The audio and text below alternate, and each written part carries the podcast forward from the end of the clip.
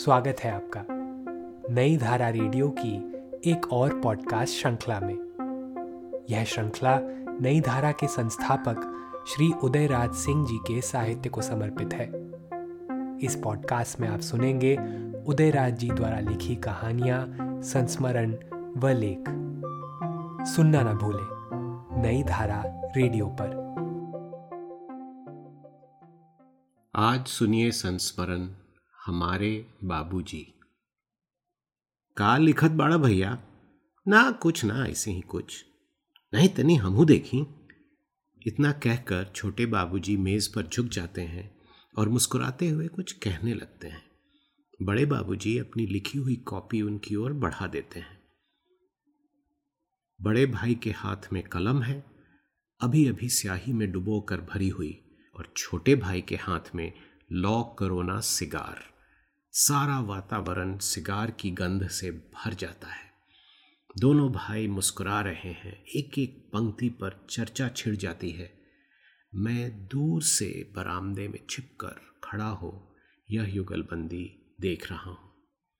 सन 1933 की फरवरी का महीना। मैं अभी 12 वर्ष का भी नहीं हूँ। स्कूल की देहरी पर पैर तक नहीं रखा। मैं बड़े कौतूहल से यह लीला देख रहा हूँ। मगर कुछ समझ नहीं पा रहा हूँ। हम बच्चे दोनों बाबूजी से बहुत डरा करते थे।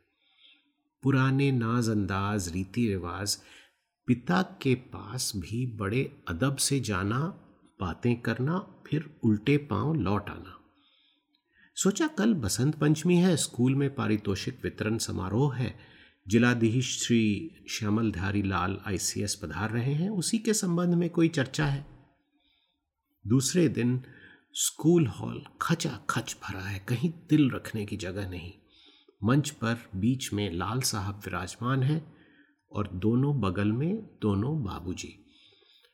सभा की कार्यवाही ग्यारहवें दर्जे के विद्यार्थी उमेश चंद्र मधुकर के कविता पाठ से शुरू होती है। रिझाऊं क्या गाकर माँ तुझे, भरा है आहों से जो गान। उफ, कमाल है। बहुत सुंदर। वाह मधुकर जी इस पंक्ति को एक बार फिर से दोहराइए। इस रार जो है, बड़े बाबूजी कहते चले जाते हैं। उनके साथ साथ सारी सभा झूमती जाती है। लाल साहब मंच पर चुप बैठे हैं, मगर उन पर, उन पंक्तियों का कोई भी असर नहीं। मैं अवाक हो यह दृश्य देख रहा हूँ। बिना पंडित जी के समझाए हुए उस कविता को समझने की क्षमता उस समय मुझमें न थी।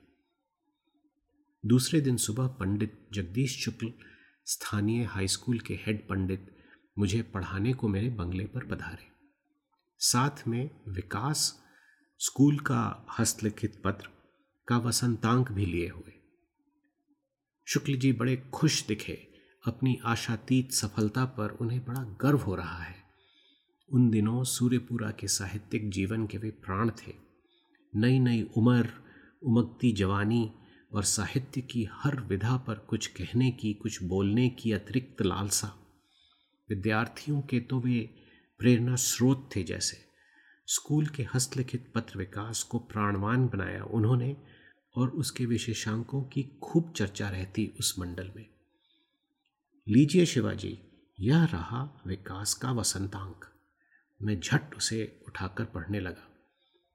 प्रथम पृष्ठ पर ही लिखा है, कानन मुरली मधुर धुनी नयनन में ब्रजबाल। कानन मुरली मधुर धुनी नयनन में ब्रजबाल। मन मंदिर में राधिका, रोम रोम गोपाल। प्रिय बाल वृंद इस मुरली मनोहर की मुरली बज रही है। उधर सारथी कृष्ण का शंख निनाद। यह माधुर्य की लहर है, वह गांधीर्य की निविड़ निविश्वास। इधर चंद्र की शीतल किरणें, उधर सूर्य का उत्पत प्रकाश। आपके हृदय में प्रेम मुरली की निरंतर ध्वनि हो और मानस पटल पर ज्ञान प्रकाश, दोनों ज़रूरी हैं, विश्व का प्रेम और विश्व का ज्ञान। सस्नेह वसंत पंचमी 1933 राधिका रमन प्रसाद सिंह। मैं आश्चर्यचकित। कुछ समझ में नहीं आ रहा है। पंडित जी ने टोका, आपको क्या विश्वास नहीं हो रहा है? यह आपके पिताश्री राजा साहब का संदेश है। परसों रात यहीं बंगले पर ही यह संदेश लिखकर मेरे पास भेज दिया था उन्होंने। परसों रात की घटना मुझे अब याद आने लगी। उस रात ज़रूर यही संदेश बाबूजी लिख रहे थे और छोटे बाबूजी उसे पढ़ते जाते और मुस्कुराते जाते थे। परंतु मुझे विश्वास नहीं हो रहा है, मेरे पिताजी लिखते भी हैं। उनकी एक भी पंक्ति लिखी हुई मुझे पढ़ने को नहीं मिली थी। मेरे पिता एक लेखक भी हैं, इस कल्पना से एक अजीब सेहरन, अपूर्व पुलक प्लावन महसूस कर रहा हूँ मैं। वाह! राजा साहब हिंदी के चोटी के लेखक और कहानीकार हैं। इसकी आपको कोई खबर नहीं?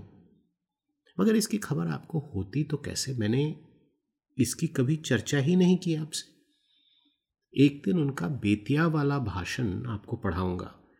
और एक दिन गांधी जी को जो मान पत्र उन्होंने दिया था, वह भी पढ़ाऊँगा। कानों में कंगना तो अभी आपको समझ में नहीं आएगी। कुछ बड़े हो जाइए तो मधुकरी की एक प्रति स्कूल की लाइब्रेरी से लाकर आपको दूँगा। उसी में वह कहानी प्रकाशित है। मैं परेशान हूँ। बाबूजी भी कहानियाँ लिखते हैं और उनकी तीन तीन पुस्तकें, गल्प, कुसुमावली, नवजीवन प्रेम, लहरी और तरंग प्रकाशित भी हो चुकी हैं। ये सारी बातें मेरे लिए बड़े आश्चर्य के विषय थी। मेरे बाल सुलभ मस्तिष्क में अट ही नहीं रहा था कि बड़े बाबूजी भी लेखक हैं। सचमुच, शुक्ल जी ने एक दिन बेतिया वाला भाषण बड़े चाव से मुझे सुनाया और क्लिष्ट पंक्तियों का अर्थ भी समझाया। दूसरे दिन महात्मा गांधी को दिए गए मानपत्र की एक प्रति भी मुझे भेंट की और खूब झूम झूम कर उसे मुझे समझाया भी।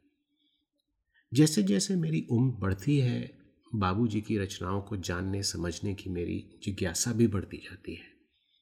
सन 35 आते आते बाबूजी की कलम, जो सन 20 से 35 तक नज़रबंद थी, वह फिर उन्हीं के शब्दों में गुल कतरने लगी। और फिर क्या था? बादल से चले आते हैं मजमू मेरे आगे। कभी खटवा पेड़ के नीचे तो कभी मोर पंखी की झाड़ में बाबूजी दफ्तर जमाए बैठे हैं। किसानों की भीड़ लगी है। रमज़ान अली, मुंशी राम लगनलाल नसीर खां इत्यादि फाइलों को लेकर खड़े हैं। तब तक शुक्ल जी शिवमंगल सिंह राधा बाबू, स्थानीय स्कूल के शिक्षकगण तथा रसिया श्याम बाबा वहाँ पहुँच जाते हैं और सारी भीड़ को थोड़ी देर विश्राम के लिए बर्खास्त कर वे उन्हें रात में लिखे पन्नों को सुनाने लगते हैं। मेरे कानों में उनकी आवाज़ पहुँचती है। मैं छिप कर इर्द गिर्द खड़ा हो जाता हूँ। दोनों कान उन्हीं के शब्दों पर टिक गए हैं। बातें कम ही समझ में आती हैं, मगर शब्द ध्वनि का रसास्वादन मन करने लगता है। चर्चा जैसे ही खत्म होती, मैं चंपत हो जाता। कोई यह न जान पाए कि मैं भी उस मजलिस का आशना ठहरा। पिता पुत्र की दूरी उन दिनों इतनी रहती थी कि पिता की साहित्यिक गतिविधियों का पता तक पुत्र को न चले। शाम को पढ़ाने जब शुक्ल जी आते तो चर्चा छेड़ देते। बहुत दिनों बाद अब राजा साहब की लेखनी आसमान से सितारे तोड़ने को उड़ चली है।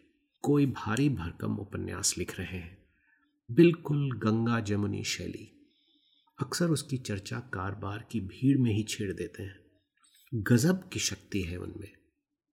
स्टेट के कामों की इतनी उलझन, इतनी झंझटें और उसी बीच साहित्य चर्चा भी।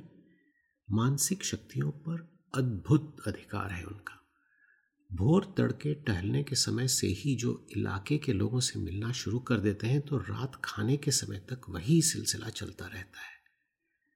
मिलने जुलने वालों का तांता, हर एक की फरियाद सुनना और हर दरख्वास्त पर उचित ऑर्डर देना, स्टेट के तमाम मुकदमों की पैरवी का प्रबंध भी करना और रात में विश्राम के समय राम रहीम लिखना, उफ, कुछ न पूछिए, गजब की क्षमता है उनमें। और हाँ दिन में भी जब कभी काम की भीड़ में कोई पंक्ति मस्तिष्क में कौंध गई, उसे झट चिट पुर्जे पर दर्ज कर लिया। चिट पुर्जों का तो अंबार लग गया है जैसे। कभी इस लिफाफे में कुछ पड़े हैं, कभी किताब और पत्रिकाओं के पन्नों में सुरक्षित रख दिए गए हैं। सन पैंतीस की गर्मी आते आते बाबूजी का स्वास्थ्य बिगड़ने लगा। दिन में स्टेट की भीड़ और रात में जगजग कर राम रहीम लिखना, बस उनका शरीर धोखा देने लगा। डॉक्टरों की राय हुई कि उन्हें सूर्यपुरा से जल्द हटा दिया जाए। छोटे बाबूजी ने स्टेट का भार अपने कंधे पर लिया और वे सबको लेकर नैनीताल चले गए। नैनीताल से राम रहीम का लेखन कैसे हुआ, इसकी कहानी तो शिवमंगल सिंह और भाई जगदीश चंद्र माथुर के संस्मरणों में मिल जाएगी। हाँ नैनीताल की यह घटना मुझे आज भी याद है। बाबूजी को सिनेमा और थिएटर देखना बहुत पसंद था और वह भी सेकेंड शो में। जवानी में उन्हें नींद की कमी और भूख का अभाव बराबर सताता रहा, इसलिए शायद वह रात में सिनेमा और थिएटर देखना ज़्यादा पसंद करते। अक्सर वह खाना खाकर पैदल बाबू शिवमंगल सिंह के साथ सिनेमा चले जाते और उस ठंडक में ही आधी रात के उपरांत लेक से जखवाल सदन तक की ऊँची चढ़ाई चढ़कर घर पहुँचते। साथ में सिनेमा के गानों का छपा हुआ पर्चा ज़रूर रहता। उन दिनों चंडीदास फ़िल्म का यह गाना प्रेम नगर में बसाऊँगी घर में तज के सब संसार गली गली में गाया जा रहा था। चाहे जिस कूचे से निकल जाइए, किसी के गले से इस गाने की कड़ी आप अवश्य सुन लेंगे। हमारे श्याम बाबा ने तो इस गाने को सदा सुनते रहने के ख्याल से एक ग्रामोफोन ही खरीद लिया था। जब बाबूजी कभी मूड में आते तो कहते, चचा साहब, ज़रा मंगाइए अपना ग्रामोफोन और एक बार फिर हो जाए वही। प्रेम नगर में बसाऊँगी घर में। बस श्याम बाबा के घर से किसी के सर पर लदाकर ग्रामोफोन मंगाया जाता और उस पर वही तवा चढ़ जाता। एक दिन मल्लिक जी, पंडित सहदेव दुबे, संगीत शिक्षक, स्थानीय हाई स्कूल, को बुलाकर बाबूजी ने कहा राम रहीम का लेखन समाप्त हो गया। भगवत बाबू और सुरेश प्रेस कॉपी तैयार कर रहे हैं। सिर्फ़ आपकी सहायता बिना आखिरी अध्याय का काम रुक गया है। मलिक जी चकराए। झट पूछा, सरकार इतने बड़े लेखक, भला मेरे बिना कैसे काम रुक गया है? तो आइए, इन पंक्तियों को लिख लीजिए। ज़रा गाकर देखिए तो। यह प्रेम नगर में बसाऊँगी घर में की धुन पर गाया जा सकता है या नहीं? यदि बेला इस गीत को उस धुन पर गा देती है तो समझिए मेरी मेहनत सफल हुई। मलिक जी ने पंक्तियाँ लिख लीं और उसे गाने की धुन पर उतारने के लिए दो चार दिन का समय मांगा। फिर उन्होंने उसे लयबद्ध किया और दो दिनों के बाद उसी धुन में गाकर बाबूजी को सुना दिया। बाबूजी बाग बाग हो गए। ये पंक्तियाँ यूँ हैं, राम जान की राम ही रावण राम ही पवन कुमार, राम राधिका राम ही, मुरली राम ही नंद दुलार। राम खिवैया राम ही, नैया राम ही पारावार। राम बजैया राम ही, बाजा राम ही सुर संचार। ये राम रहीम के अंतिम पृष्ठ से उद्धृत है। होली और दशहरा में हमारी ऐसी परंपरा रही कि दोनों बाबूजी और हम तीनों भाई एक साथ मोटर में सवार हो गोधूली बेला में देव दर्शन को निकलते थे। पहले बाबा बंगाल नाथ के मंदिर में जाते, फिर रघुनाथ जी के मंदिर में जाते, वहीं देवी जी की भी प्रतिमा के सामने फूल चढ़ाते और अंत में कुल देवता श्री लक्ष्मी नारायण के मंदिर में दर्शन कर दशहरे में तौजी के लिए बाबूजी गद्दी पर जाकर बैठते या होली में अबीर और गुलाल की सामूहिक होली में भाग लेते। खानदान की ऐसी परंपरा और उस परंपरा के सच्चे अधिकारी छोटे बाबूजी का रुख देखकर बाबूजी साफा और शेरवानी तथा चूड़ीदार पजामा पहन देव दर्शन को निकल तो जाते, मगर मुझे ऐसा बराबर महसूस होता कि इस सारे पूजा विधान से वे संतुष्ट नहीं दिखते। एक दशहरे की रात बाबा रघुनाथ जी के मंदिर से निकलकर जब मोटर में बैठे तो उन्होंने बड़ी दबी हुई जबान से छोटे बाबूजी से कहा, मुन्ना, रूप चाहे अनेक हो, मगर स्वरूप तो एक ही है। छोटे बाबूजी हंस पड़े, भैया, ठीक तो कहत बाड़ा, बड़े बाबूजी ने हंसकर इसे भी स्वीकार कर लिया और गाड़ी गढ़ की ओर बढ़ चली। बाबूजी अक्सर सूक्तियों में बोल जाते थे। वे सर से पैर तक सदा साहित्यकार ही रहे। कर्म के जिस क्षेत्र में हो या गर्दिश के जिस आँच में तप रहे हों, मगर अपने साहित्य देवता के लिए मुक्ता के दाने चुन ही लेते थे।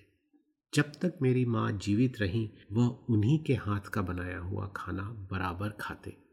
सुबह का नाश्ता वह लोगों से घिरे हुए और उनका काम निपटाते हुए ही कर लेते, मगर दोपहर और रात का खाना तो वह अंदर जाकर अम्मा के सामने आसनी पर बैठकर ही खाते।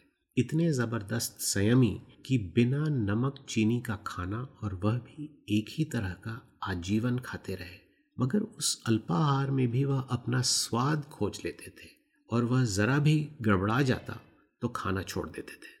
अपने निज परिचित स्वाद का मज़ा वह अम्मा द्वारा बनाए हुए खाने में ही पाते थे। उनके जीवन में मैंने कहीं भी कोई नफासत देखी तो अपने खाने के स्वाद के सिलसिले में या अपनी भाषा का ताना बाना बुनने में। मन चाह खाना मिल गया तो आसनी पर जमकर बैठ जाते और फिर सूक्तियाँ, संस्कृत और बांग्ला की पंक्तियाँ, उर्दू के शेरों की वह झड़ी लगा देते कि घर के सारे बाल वृंद चकित होकर उन्हें देखते रहते और अम्मा मुस्कुराती रहती। अम्मा परंपरा निष्ठ हिंदू परिवार की एक सीधी सादी महिला थीं। रात दिन सेवा, व्रत, पूजा में तल्लीन रहती थीं, मगर साथ ही साथ पहनने और ओढ़ने की बड़ी शौकीन थी।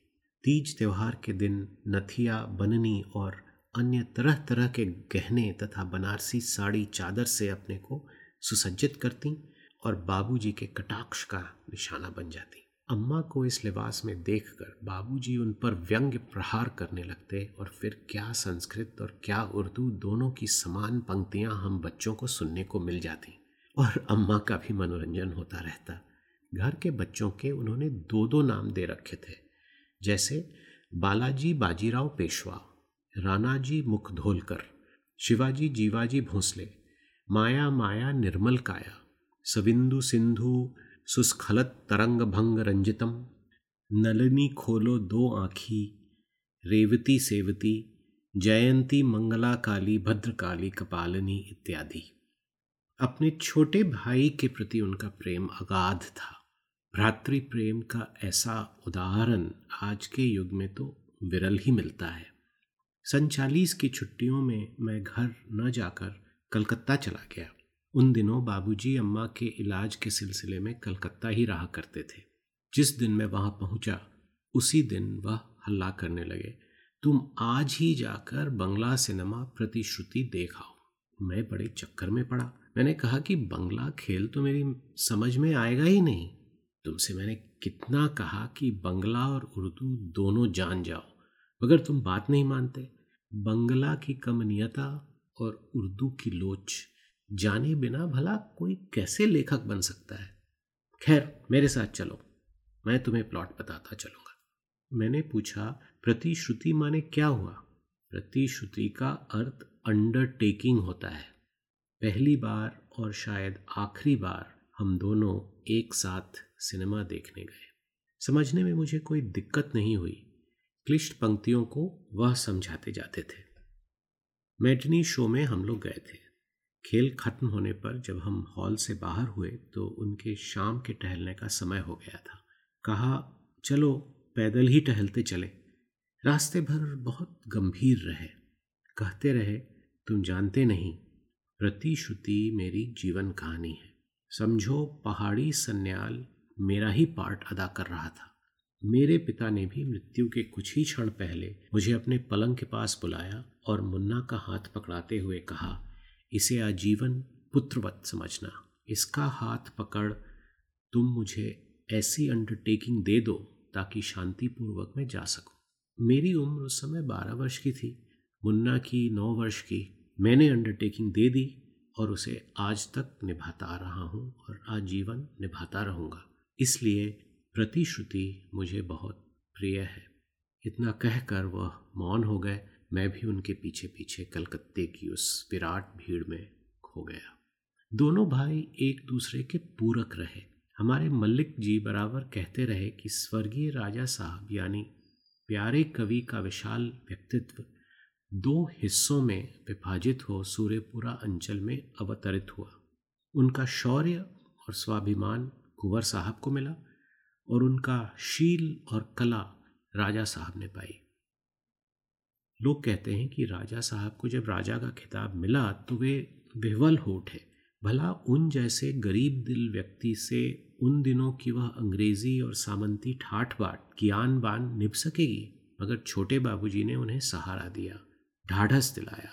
लाट साहब के दरबार में जाने तथा अन्य उच्च सामाजिक जीवन में प्रवेश करने के अनुकूल उनका सारा वार्ड्रोब ठीक कराया और उनके वहाँ जाने के पहले बराबर उनके सब कपड़ों को अपने सामने मंगवा कर ठीक करवाते और उनकी जयपुरी साफे में जो कुछ कमी रहती, उसे अपने हाथों ठीक करते। अपने पहनने के कपड़े के विषय में बाबूजी शुरू से ही उदासीन रहते थे। कभी कभी गंजी फटी रहती, कभी जूता घिसा रहता तो कभी कोट ममुराया सिकुड़ाया रहता। इसके चलते छोटे बाबूजी उनके नौकरों पर भी खूब बिगड़ते और उनकी मृत्यु के उपरांत जब बाबूजी 22 साल मेरे साथ पटने में रहे तो कम या बेश यह काम मुझे करना पड़ा। 1948 में छोटे बाबूजी के असामयिक निधन ने उन्हें तोड़ कर रख दिया। ऐसा जान पड़ा कि उनकी सारी दुनिया ही लुट गई। मैं तो उन्हें जीवन में इतना टूट कर जार जार होते हुए कभी नहीं देखा था।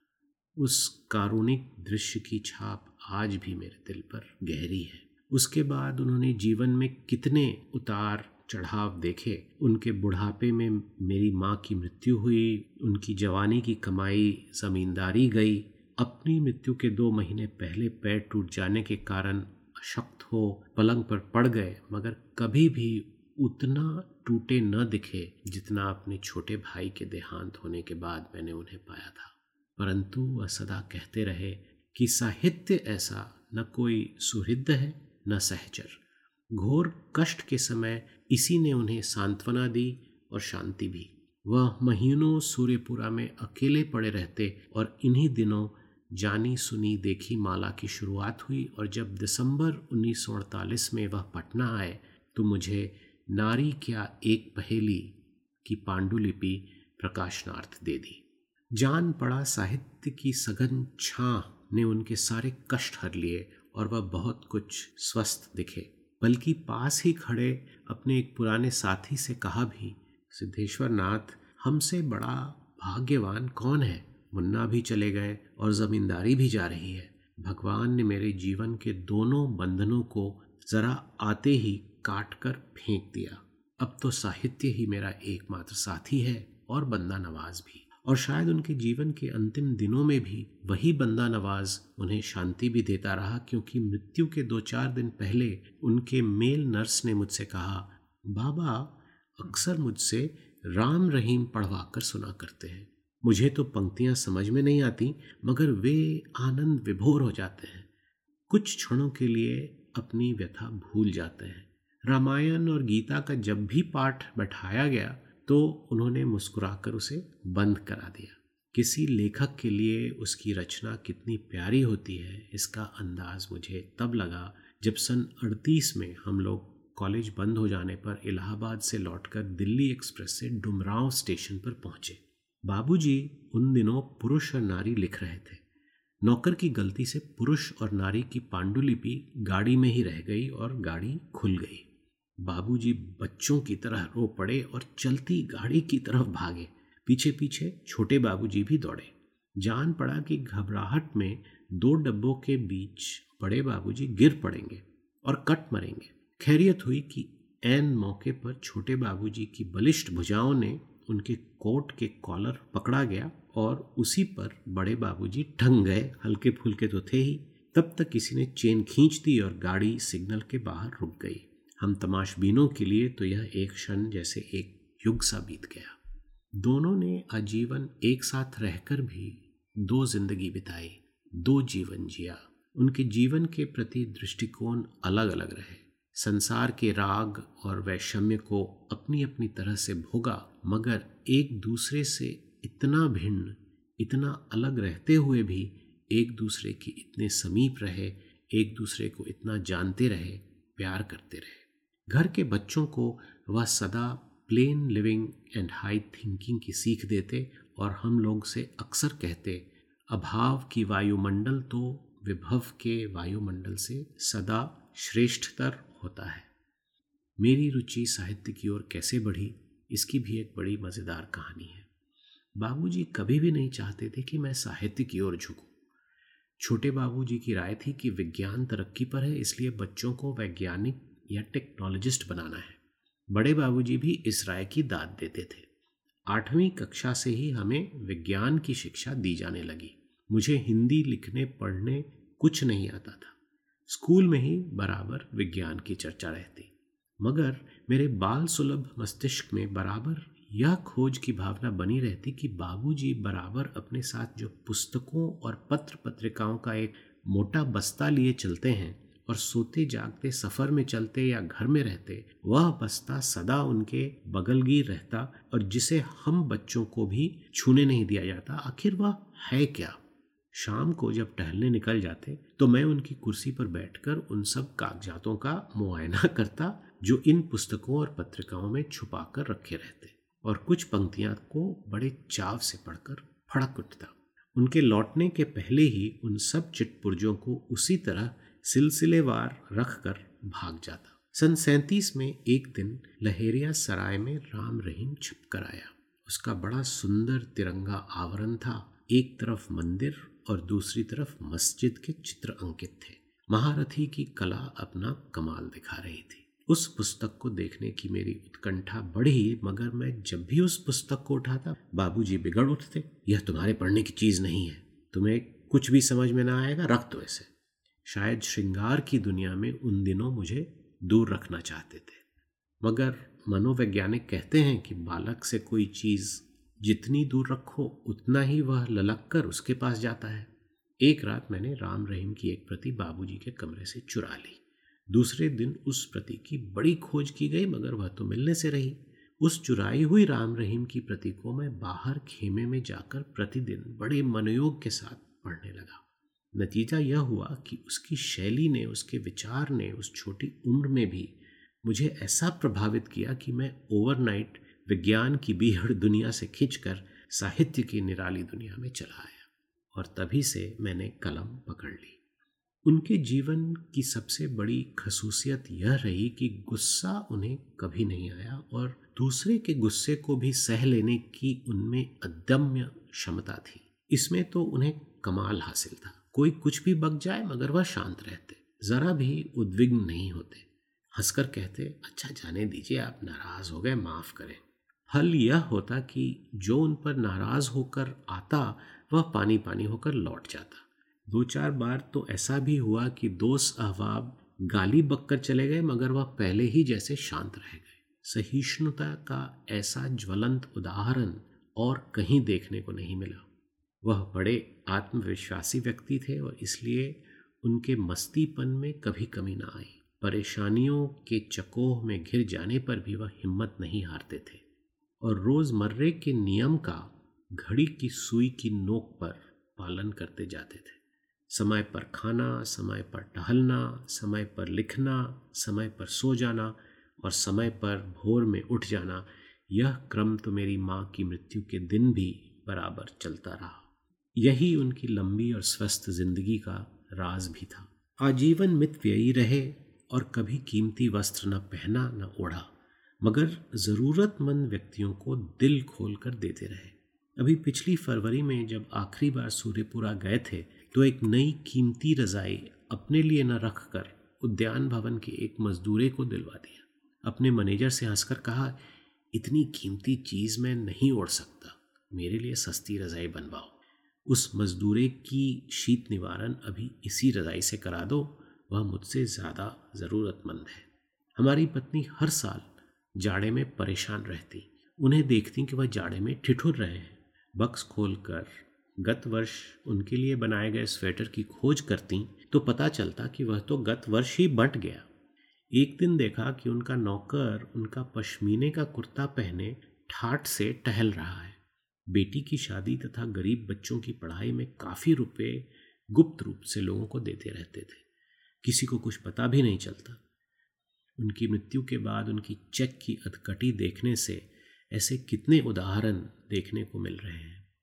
बच्चों को मिठाई खिलाने का भी उन्हें खास शौक था।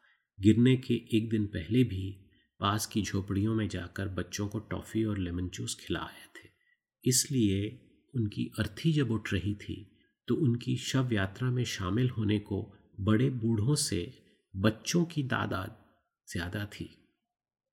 स्वर्गीय महावीर प्रसाद एडवोकेट जनरल बिहार से उनकी अटूट मित्रता थी। एक ही साथ दोनों आरा जिला स्कूल में रहे और फिर मेयर सेंट्रल कॉलेज इलाहाबाद में उनका साथ रहा।